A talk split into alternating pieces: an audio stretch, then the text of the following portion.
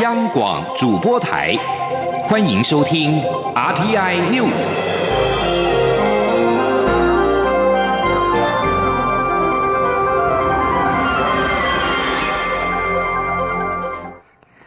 各位好，我是李自立，欢迎收听这一节央广主播台提供给您的 RTI News。台北市一名男高三的学生从希腊返国之后，确诊 COVID-19 武汉肺炎的病例。让国内出现班级停课的首例。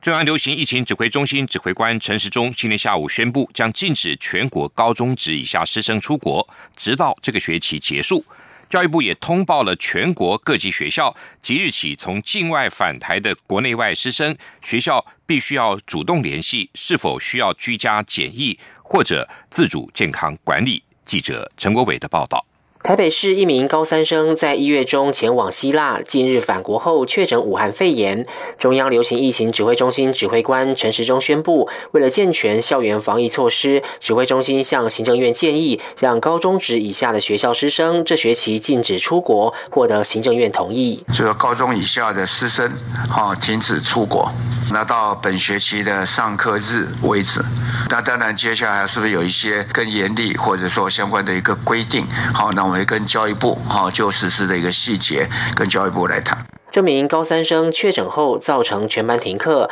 教育部国教署长彭富元表示，以停课的时程来看，将不影响班上学生报名大学个人申请入学。要做这件事情是没有问题的。那学校停课会停到三月二十七号，那学校的申请入学的时间有关的作业，那在四月初以后才开始。因应有学校开始停课，教育部现在通报全国各校，应主动联系返台的教职员与学生，掌握需要居家检疫及自主健康管理者的动向，并宣导务必将旅游史主动告知学校。如因隐匿而造成校园防疫破口，将依校内奖惩规定追究责任。尤其如果有和确诊病例有所接触，入境时应诚实申报，并通报防疫专线一九二二以及学校。教育部指出，各校针对对必须居家检疫的境外师生，应与地方窗口做好每日居家检疫名单交接，并安排隔离宿舍。如果是本国师生，则应提醒擅自离开居家检疫住所将被开罚，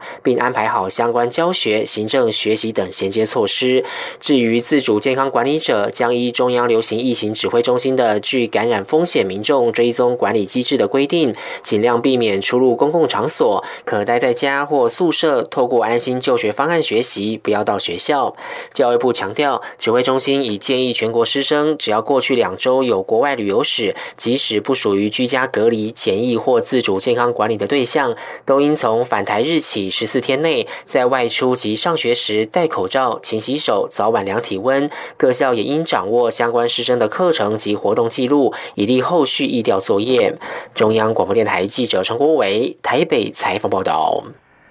另外，中央流行疫情指挥中心今天也表示，国内新增加八例武汉肺炎的确诊病例。根据相关案例的活动史，研判这新增八例都属于境外移入的机会比较高。记者肖兆平的报道。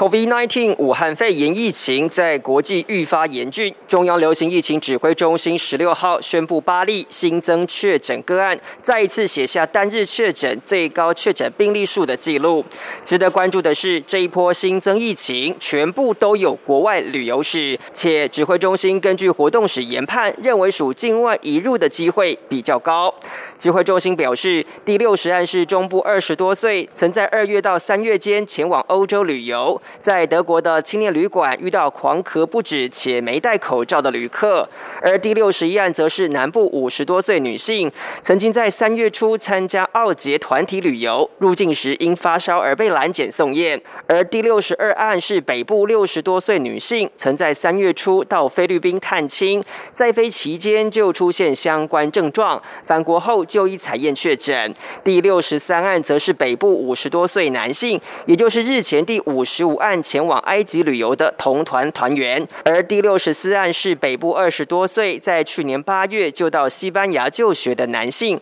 由于学校里有确诊个案，研判是校园群聚感染机会大。而第六十五案到第六十七案，分别是南部两名五十多岁女性跟一名六十多岁男性，而他们也是日前土耳其旅游团确诊者的同团旅客。指挥中心指挥官陈时中特别以土耳其旅游团为例，强调国际疫情已经相当严峻。他说：“土耳其有看到相关的，好像到昨天他们全国确诊的案例是五例了。”哦，他们全国确诊的案例五例，那我们一团十五个人去那边，哦，中了五个人，比他全跟他全国一样一样多。哦，那其实大家想想看，这种可能性是几乎是没有嘛。哈，换句话说，我们也是高度怀疑，有很多的区域，哈，虽然呃确诊案例公布很多，但是也有很多的区域事实上是没有检验，或是有检验，并没有把真实的情况好来揭露。由于近日境外移入个案数量快速上升，指挥中心也进一步拟定相关国家旅游警示，甚至区分标准，不再以国家为界限，而是以区域概念来理解。陈时。中就说，十七号还会对亚洲区的旅游疫情建议做通盘调整。他说，日本我刚讲就是说，相关的在亚在亚洲，我们一并来考虑。指挥中心表示，台湾目前有六十七例确诊个案，其中有三十七例是境外移入，以及二十七例本土病例。确诊个案仍维持一名死亡，二十二名解除隔离，其余个案病况稳定，持续住院当中。中央广播电台记者肖兆平采访报道。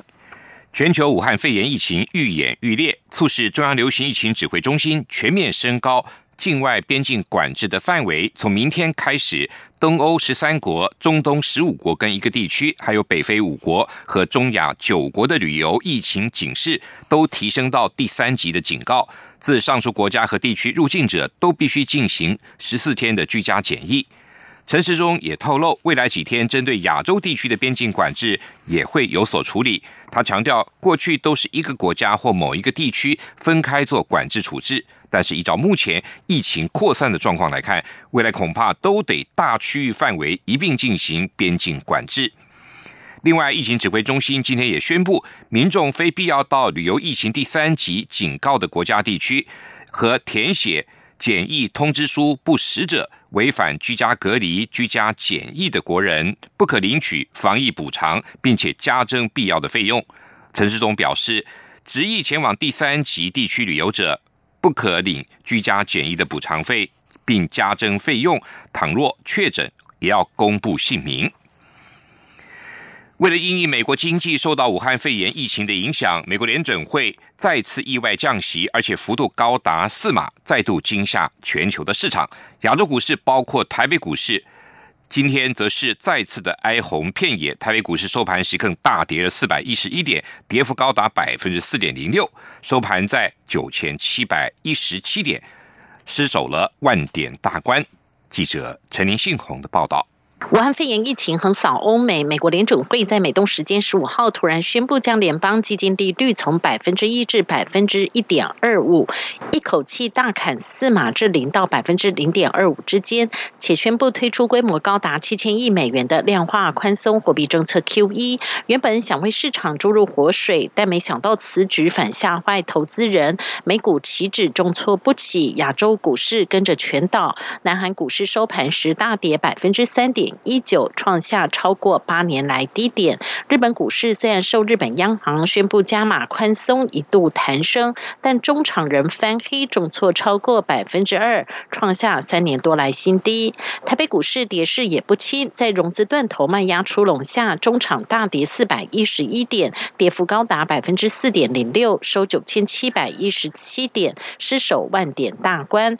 成交量逼近新台币两千一百亿。分析师许。伯杰说：“这个就显示说，在联准会降息哦，要这个拯救市场的同时，反而市场认为哦，是不是美国这里哦有更严重的讯息，大家所不知道，所以反而导致今天恐慌卖压倾巢而出。美国的这个疫情哦，短期来看当然是有机会哦，在未来一段时间控制下来。”不过因为目前整个国际的疫情哦尚未到顶，所以整个这个国际金融市场反应还是相对来的恐慌。美股如滚雪球式崩跌，全球股市跟着重挫，投资人反应不及。三大法人十六号再次合力在台股提款，外资卖超达三百三十三亿，三大法人合计卖超三百七十四亿。联储会再次突袭式救市又失灵，不过新台币对美元汇价表现，相较于外资卖超的力道表现反较有称，中长值贬值一分为三十点二二元。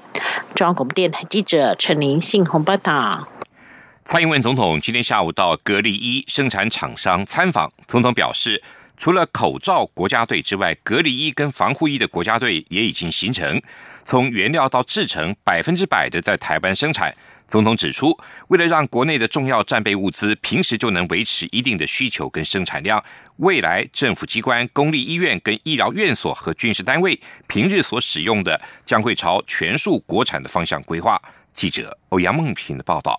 以往台湾的防护衣、隔离衣仰赖进口，在俗称武汉肺炎的 COVID-19 疫情爆发后，经济部协调六家纺织业者协助制造，预计将交出一百万件隔离衣以及十万件防护衣。蔡英文总统十六号下午到投入隔离衣生产的巨阳实业参访，总统在参访生产线以及听取简报后致辞，他表示，许多人对于口罩国家队已经朗朗上口，他此行有个重要目的，就是要。告诉国人，防护衣及隔离衣也有国家队，尤其是防护衣 P 三等级，从原料制成到最后产品，可以百分之百在台湾生产。除了隔离衣一百万件快要交货，防护衣也要开始量产。由于这是很重要的物资，能够全部国产，将使国人感到心安。总统称赞国产的防护衣原料品质，甚至比国外的产品还好，尤其是止水条的研发、制造。过程以及设计都令人惊艳，充分展现台湾的制造能量，这也是国力的展现。总统说：“我们的产业界，我们的制造业几乎是无所不能，只要给他们任务，好，那么给他们支持鼓励，他们就会把啊我们需要的都生产出来。”好，对于厂商建议提高隔离衣的库存量。总统表示，经过这次疫情，发现有许多重要的战备物资，平时就应该在台湾维持一定的生产能量，所以政府已经初步决定，未来公家机关、医疗院所及国军所使用的，全部朝国产来规划，让这些物资平时在国内就维持一定的需求及生产，紧急时便能随时补充产能。中央广播电台记者欧阳梦平在台北采访报道。为遏制武汉肺炎疫情扩散，美国对入境旅客执行检疫作业。旅客在若干主要机场大排长龙，等候归宿进行的检疫程序，促使联邦官员部署更多的人力。总统川普也呼吁大家耐心等待。川普在推文中表示，当局正在进行非常精确的医学检验，强调安全是首要之务。武汉肺炎疫情大流行在欧洲有爆炸的趋势，为了避免各国为防疫封锁边境，恐怕阻碍物资跟医护的流通。欧盟表示要提供制定边境管控所需要的相关指南。路透社报道，欧盟多国已经实施了出入境的限制，波兰跟捷克全面禁止外国人入境，奥地利则是关闭了入境人数最多的瑞士跟意大利边界。另外，为了防范武汉疫情的扩大。阿根廷政府宣布防疫措施，全国中小学停课到三月底，即起关闭边境十五天，禁止外籍人士入境，并且驱逐两百七十名没有遵守自主隔离规定的外籍游客。马来西亚柔佛州边加兰炼油厂跟石化综合发展计划在十五号晚间发生了火灾，造成了四死一伤的失踪的惨剧。根据马来西亚消防和拯救队的声明。边加兰炼油厂及石化综合发展计划旗下的一个柴油加氢装置，十五号深夜发生爆炸，火势迅速凶猛，造成了四死一伤一失踪。声明表示，四名死者已经烧成焦尸，难以辨认身份；伤者则全身烧伤面积达百分之七十，在医院救治。另外有一名员工还没有找到。目前消防跟拯救队仍在调查火灾的原因。马来西亚政府二零一零年十月二十五号启动了经济转型计划，将石油、天然气跟能源产业列为这一项计划的十二项关键经济领域之一。而边加兰处于策略性地理位置，当时被选中开发为石油跟天然气中心。在二零一二年，台湾的国光石化公司曾经有意投资进驻，但最终因为受到当地民间环保人士抗议的压力而取消。这里是中央广播电台台湾之音。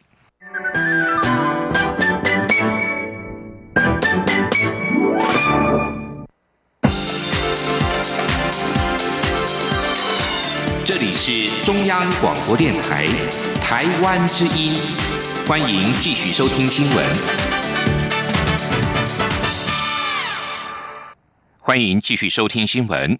俗称武汉肺炎的 COVID-19 疫情在欧美国家急速攀升，担忧经济前景。美国联准会无预警的再次降息。另外，台湾昨天十五号新增六名确诊，都有国外旅游史。财政部长苏建荣在立法院财委会也表示，财政部今天再发布行政命令，受到疫情影响，并且主动申报相关的税负可以延缴，而且期限可以长达一年。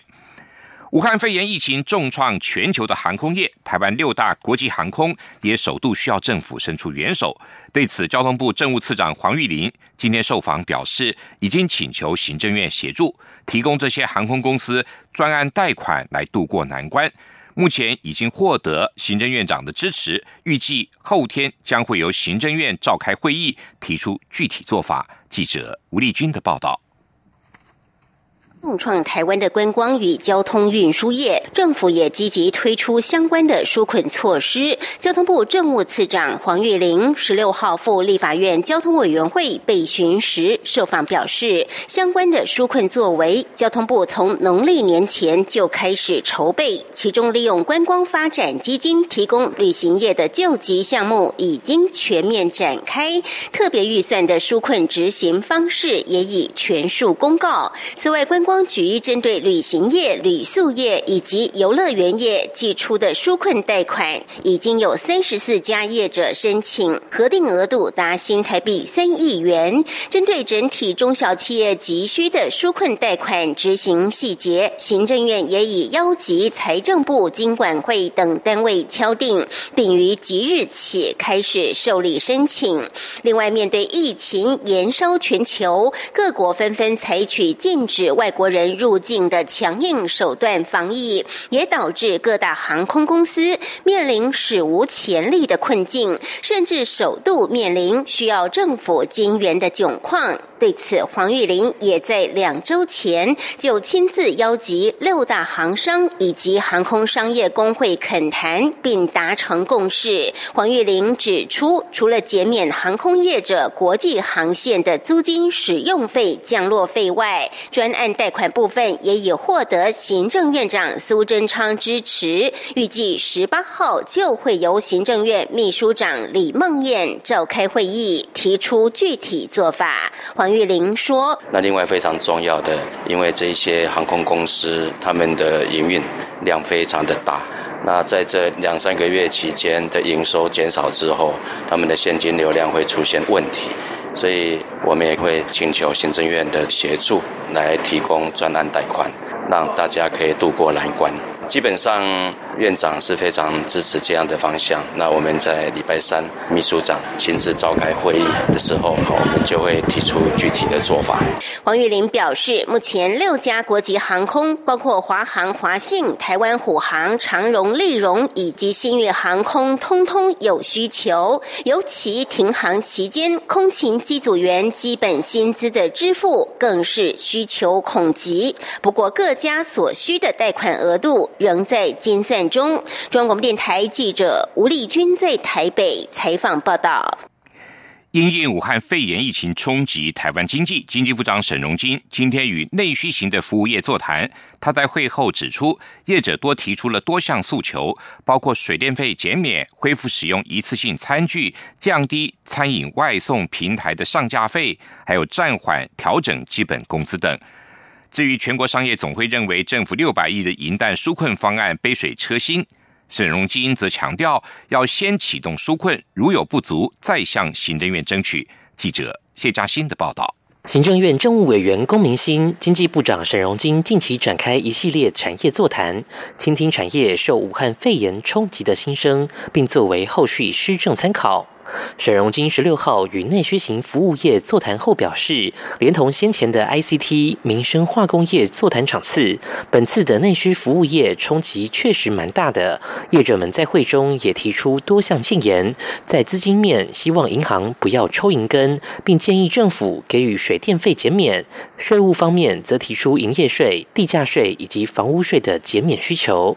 沈荣金转述，业者们也提出希望政府协调降低美食外送平台的上架手续费。他认为可透过工协会的集体力量增加筹码来与平台谈判，甚至业者们还可以自建平台，整合上中下游，而政府也会给予协助。经济部已草拟方案，成型后就会对外公布，希望双管齐下，协助餐饮业渡过难关。他说：“我刚刚是看我们中期处有一个补助，中期处是有。那再来一个就是先去谈判，先把这个上架的费用、抽成的费用降下来，然后政府来补助。那这样呢就可以省掉，可以多补助一些。我觉得这是好事。”另外，沈荣金提到，业者还希望环保署可以在这段艰困期开放使用一次性餐具，期盼劳动部可以暂缓调整基本工资，给予工时弹性，并建议政府尽早推动振兴抵用券。带头刺激消费。至于全国商业总会认为政府六百亿元特别预算规模太小，纾困效果杯水车薪。沈荣金则回应，要赶紧先启动纾困，如果发现有不足之处，再向行政院长苏贞昌报告争取。他并强调，疫情瞬息万变，已从中国生产端扩散至欧美消费端，涉及层面影响很大，已要求同仁随时更新，掌握产业状态，积极且及时地为业界。提供澳元。中央广播电台记者谢嘉欣采访报道。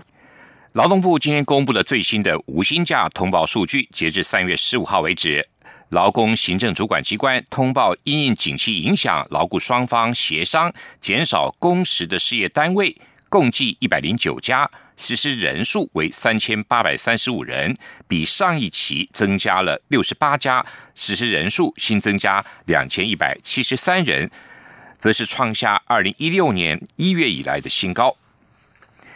国民党第十届立法委员有不少从来没有担任过民意代表，而近日在质询或者是议事运作上引发争议。国民党团总召林维洲表示，考虑利用聚会时间，让资深立委对新科立委做经验分享，有必要也会邀请特定领域的专家学者或曾经担任政务官的专业人士进行专题演讲。帮助大家快速进入战斗位置。记者郑林的报道。国民党本届立委有多位从未担任过民意代表，包括吴思怀、张玉梅等人。近日因不熟悉立法院运作，引发不少状况。例如吴思怀索取国防部资料，或是张玉梅在质询时晒爱犬照片等，也让党内有呼声认为应出手协助。国民党团总召林维洲表示，他发现没有担任过民意代表的新科委员站上质询台时，表现相当紧张，尤其委员会质询时间很短，但质询重点掌握，时间控制需。要技巧，因此会安排资深地位在聚会时做经验分享，让大家尽快进入状况。一方面是面对媒体，然后上执行台的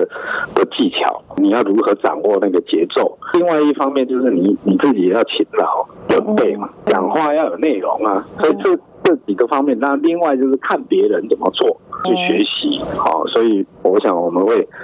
利用聚会的时候，然后提供他们这一些。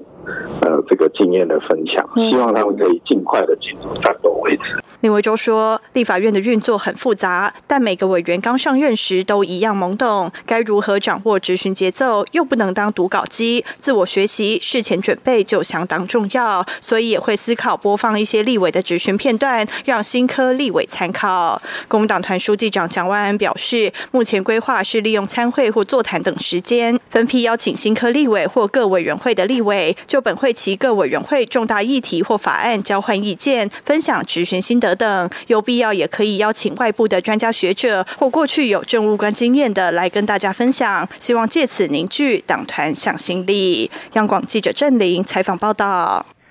今年是野百合学运的三十周年，一群青年世代团体今天重返野百合运动当年发起的地点——中正纪念堂前的自由广场。一方面以策展形式纪念野百合运动，另一方面也提出了青年国会改革宣言，要求改善国会议事文化体制跟运作方式。记者郑祥云、江昭伦的报道。台湾民主化过程中，野百合学运扮演重要力量。今年适逢野百合学运三十周年，包括台湾学生联合会、台湾青年民主协会、台湾公民阵线、经济民主联合等团体，特别回到当年野百合学运发起的地点——中正纪念堂自由广场前，以货柜、木质巨马展开策展活动，并复刻当年手写的诉求标语与场景，高喊口号，表达年轻世代对于当前国会改革的诉求。追求民主，追求民主，永不懈怠，永不懈怠。改革国会，改革国会，刻不容缓，刻不容缓。到场声援的还有香港编程青年、台湾人权促进会、妇女新知基金会等团体。学生们也邀请到当年野百合学运首批赴广场静坐的学生周克任到场发言，为学生们加油打气。周克任说：“当时所有的野百合的里面。”很多的精神，我们认为要开始进入到在土地上自己操作、自己救自己。那我们当然希望学生除了倡议以外，我们应该练习的是怎么去操作、去解决问题的方法，特别是环境的问题、劳权的问题。青年世代表示，三十年前野百合学运时，学生们站出来提出解散国民大会等诉求。在十年后，虽然台湾已经迈向民主化，但国会改革仍刻不容缓。台湾公民阵线发言人江明燕说。当代我们已经远离冷战时代壁垒分明的世界体系，台湾政府在全球化时代所选择的政治、社会、经济，不断加剧共同体内部成员的不平等地位，在劳动、教育、区域发展等领域皆持续错失实践永续价值的契机。中国统战的威胁，也透过全球化的进展，在资讯、经济、社区、教育、宗教、文化等领域，干预我们民主政治的正常运作。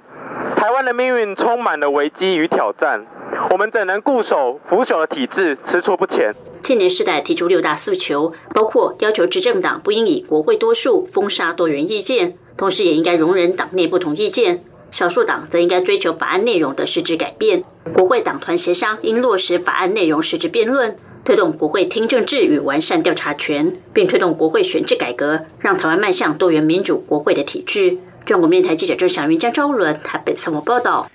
继续报道今天的前进新南向。前进新南向。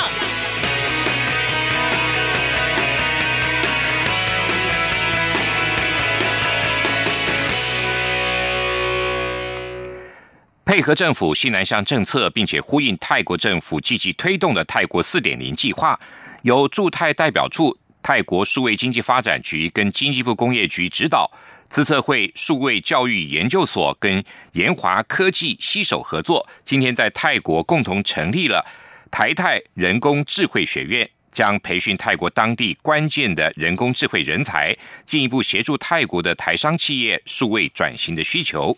资策会教研所所长蔡义昌表示，台泰 AI 学院打破过去传统的教授模式。运用直播的技术传授课程，透过 AI 趋势案例的解析，再加上学员线上的即时操作，辅以活泼的师生互动问答，还有小测验等等方式，让跨国线上的学习更加生动有趣。国际生活艺术组织台湾办事处聚焦耕耘台湾及东南亚的文化影响力。瑞典民族音乐工作坊提供了两名全额奖学金，即日起公开征选。文化部表示，国际生活艺术组织台湾办事处进驻空总两年来，培育了跨域的文化领袖，推动台湾在亚洲艺术文化的社会参与跟影响力。除了深耕西南向国家文化网络，并且跟其他国际组织展开合作计划，有助于。提升台湾成为国际文化社群的积极贡献者。